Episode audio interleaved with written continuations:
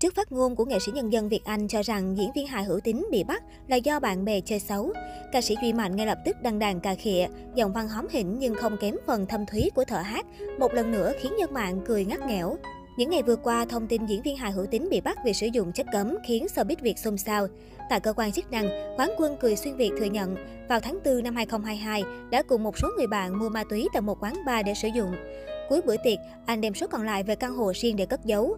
Đến ngày 11 tháng 6, anh tiếp tục cùng bạn bè sử dụng và bị cơ quan điều tra bắt tại trận.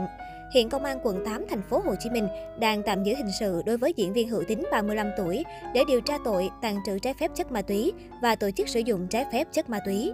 Là một trong những cây hài trẻ tuổi với đời tư sạch sẽ, hàng loạt khán giả đã có động thái quay xe, ngao ngán vì thần tượng rơi vào vòng lao lý. Tuy nhiên, đi ngược lại sự phẫn nộ của dư luận. Trên trang Facebook cá nhân, nghệ sĩ nhân dân Hồng Vân không giấu được niềm xót xa khi hữu tính bị bắt. Cụ thể, bà Mai phim Cây táo nở hoa viết, cả đêm qua không tài nào ngủ được, vừa giận vừa buồn vừa thương. Cuộc sống tự mình định đoạt, tương lai do mình quyết định, còn sống là còn phấn đấu. Sai đến đâu sửa đến đó, vấp ngã chỗ nào, đứng lên ở chỗ đó. Hãy cố gắng vì những người thân bên mình. Phía dưới bài viết, nghệ sĩ nhân dân Việt Anh đã vào hỏi thăm, tâm sự gì mà trăn trở thế em? Đáp lại sự quan tâm hỏi thăm từ đàn anh, nghệ sĩ Hồng Vân phản hồi, chuyện này anh cũng biết mà, nó dại dột quá, HT. Tiếp lời đàn em, nghệ sĩ nhân dân Việt Anh bày tỏ, anh mới biết tối qua, chắc bị ai tị hiềm chỉ điểm, ở nhà mà sao công an biết vô bắt, bạn với bè, hệt. Tưởng chừng chỉ là vài câu bâng quơ trên mạng xã hội, thế nhưng nghệ sĩ nhân dân Việt Anh đã hứng chịu sự phản đối gay gắt từ dư luận. Tất cả đều cho rằng nam nghệ sĩ đang bên vực hữu tính một cách quá đà. Thay vì đổ lỗi cho bạn bè thì nên xem lại ý thức pháp luật. Kết cục ngày hôm nay chính là hệ quả của cuộc sống bê tha, xem thường khán giả. Bị cho là nối giáo cho giặc, nghệ sĩ nhân dân Việt Anh ngay sau đó đã lên tiếng phân trần. Cụ thể, nam nghệ sĩ khẳng định, dòng bình luận kia là tôi nói chuyện riêng với Hồng Vân, đó chỉ là lời tâm sự của hai nghệ sĩ trong nghề nói về đàn em.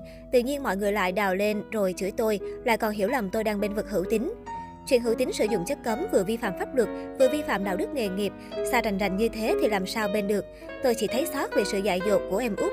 Đời nghệ sĩ mà để tay nhúng chàm thì xem như ảnh hưởng cả đời. Là nghệ sĩ nổi tiếng với những phát ngôn thẳng như sụt ngựa, mới đây, ca sĩ Duy Mạnh tiếp tục đăng đàn cà khịa nghệ sĩ nhân dân Việt Anh.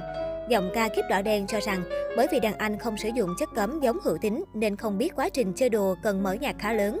Vì tiếng nhạc làm ảnh hưởng đến dân cư xung quanh nên mới bị họ báo công an, chứ không có bạn bè nào chơi xấu cả.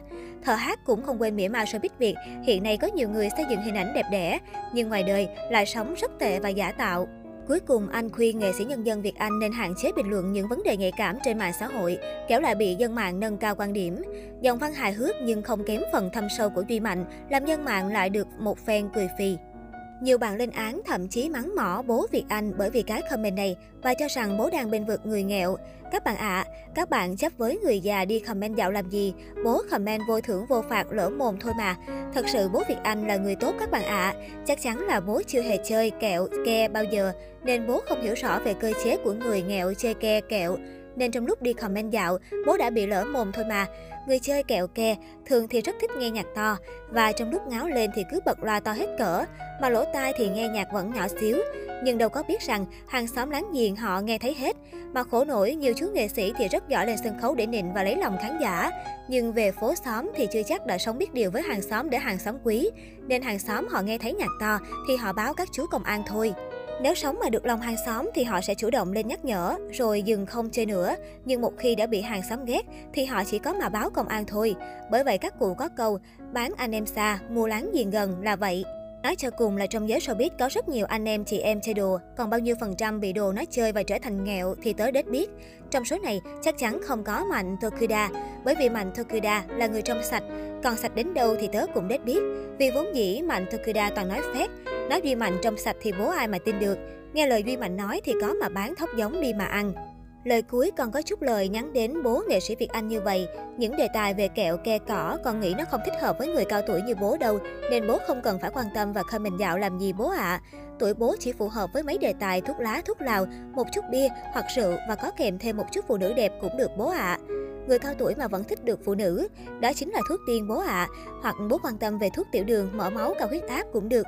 Chứ đề tài về mai thúy, bố đừng quan tâm bố nhé.